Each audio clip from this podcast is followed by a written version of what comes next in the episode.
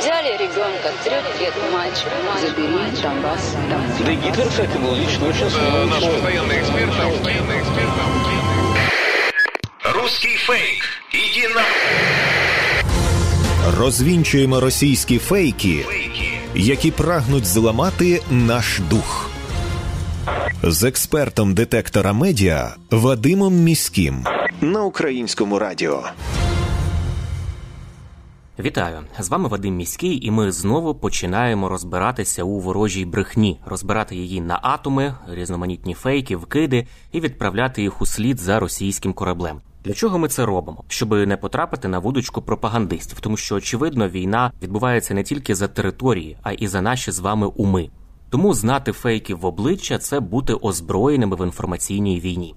Звісно, там, де є така можливість, ми на прикладах будемо розбирати характерні стандартні прийоми російської пропаганди і таким чином вчитися розрізняти маніпулювання, шахрайство і дезінформацію самостійно. Сполучені Штати попередили російське керівництво про неминучу відповідальність у разі, якщо Російська Федерація створить ядерну катастрофу на Запорізькій атомній електростанції. Із такою заявою у понеділок виступив речник державного департаменту США Меттью Міллер на тлі новин про те, що російські загарбники доставляють на територію ЗАЕС міни та вибухові речовини. Російське керівництво має ретельно подумати, чи хоче воно ризикнути створенням ядерної катастрофи, каже він. Бо якщо це станеться, то міжнародна спільнота абсолютно точно притягне Росію до відповідальності. Йдеться у повідомленні представника держдепу. Він також підтвердив, що у Вашингтоні уважно стежать за розвитком подій навколо Запорізької атомної електростанції. Навіщо Росія розгорнула оцей новий виток ядерних погроз, якими є варіанти розвитку подій, і як ці погрози вписуються у російські ІПСО інформаційно-психологічні операції? Пояснила заступниця міністра оборони України Ганна Маляр у ефірі марафону Єдині новини. Послухаємо. Все, що роблять зараз росіяни, спрямовано на те, щоб переламати хід війни на їхню користь. Вони використовують не тільки військові засоби, тобто не тільки там мінують, стріляють, ракети запускають. Вони підривають е, Каховську дамбу, наприклад. Це теж їх інструмент війни, яким вони намагаються змінити хід подій. Зараз вони використовують цю паніку, залякування з приводу Запорізької атомної електростанції, і це теж їх інструмент війни, яким вони намагаються вплинути саме на хід війни. Буває, що вони намагаються виграти час. Буває, що вони намагаються створити паніку, щоб в цій паніці були прийняті якісь дуже поспішні рішення. І тут ми можемо розглядати два сценарії. Перший сценарій це виключно залякування і шантаж, і другий це вже е, безпосередньо вчинення терористичного акту. От обидва ці сценарії, тобто і так, і так, вони можуть використати саме для досягнення своїх військових задач. Ну і безумовно. Росіяни дуже часто використовують такі створення панічних настроїв як інформаційно-психологічні операції. Ну яким чином, для чого і на що це впливає? Перше, це те, що стан і настрій населення може впливати на прийняття рішень, особливо якщо це демократична країна. Друге.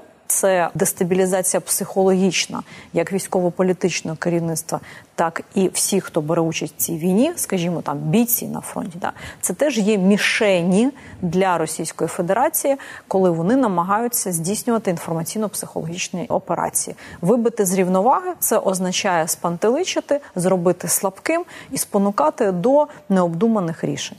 Ну, ми готуємося до всіх сценаріїв, безумовно, і ви знаєте, це офіційна заява вже була тих державних інституцій, які е, займаються зазвичай ліквідацією різних наслідків різних подій. Вони проводять вже в чотирьох областях України навчання для того, щоб відпрацювати всі можливі сценарії.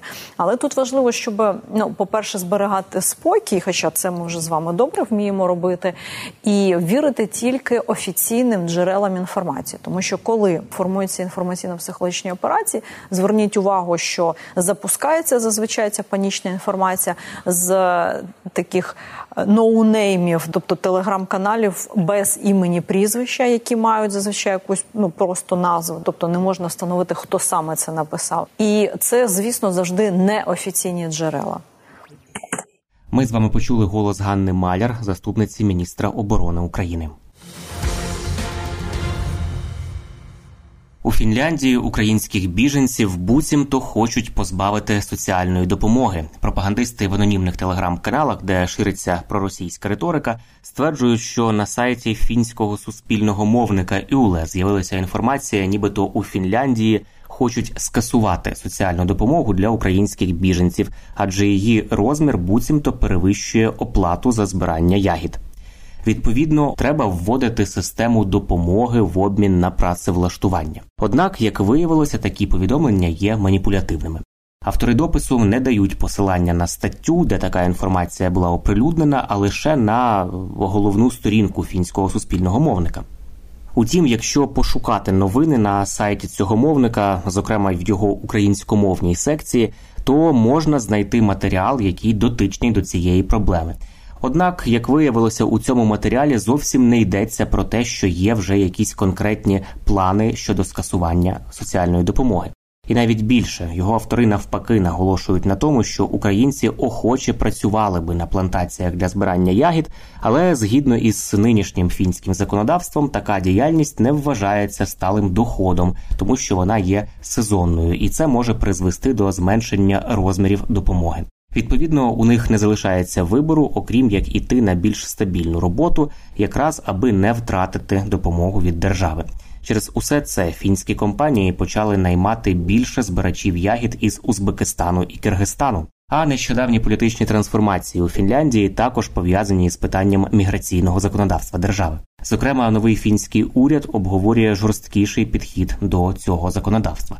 Розглядаються такі ідеї, як збільшення необхідного терміну постійного проживання на території Фінляндії для того, аби отримати громадянство, складання іспиту із фінської або шведської мови для отримання посвідки на постійне проживання. Зараз це необхідно робити тільки якщо ви хочете отримати громадянство, і, зокрема, зменшення розміру соціальних виплат для мігрантів. Однак це не стосується тільки українських біженців, а загалом усіх мігрантів у державі.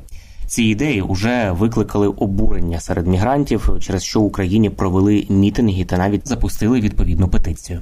Вириваючи от такі от новини із контексту, пропагандисти вкотре хочуть показати українців як якихось невдячних, а також знецінити ту допомогу європейських партнерів, яка вже надається українським біженцям.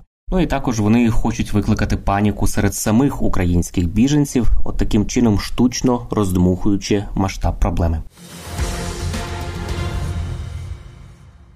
Це були головні фейки на сьогодні. Насамкінець нагадую, що не варто довіряти різного роду чуткам і пліткам.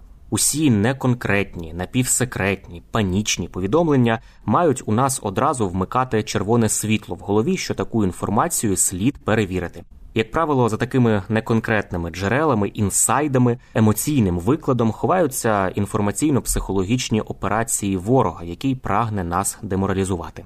Довіряти ми можемо офіційним повідомленням української влади і новинам авторитетних медіа, наприклад, суспільному мовленню. І не забуваємо, що від нашої із вами поміркованості і зваженості при поширенні різного роду інформації, а ми це робимо щодня у розмовах із друзями чи в соціальних мережах, зрештою залежить успіх всієї країни в інформаційній війні. З вами був Вадим Міський. До зустрічі. Русский фейк. Розвінчуємо російські фейки, які прагнуть зламати наш дух. З експертом детектора медіа Вадимом Міським на українському радіо.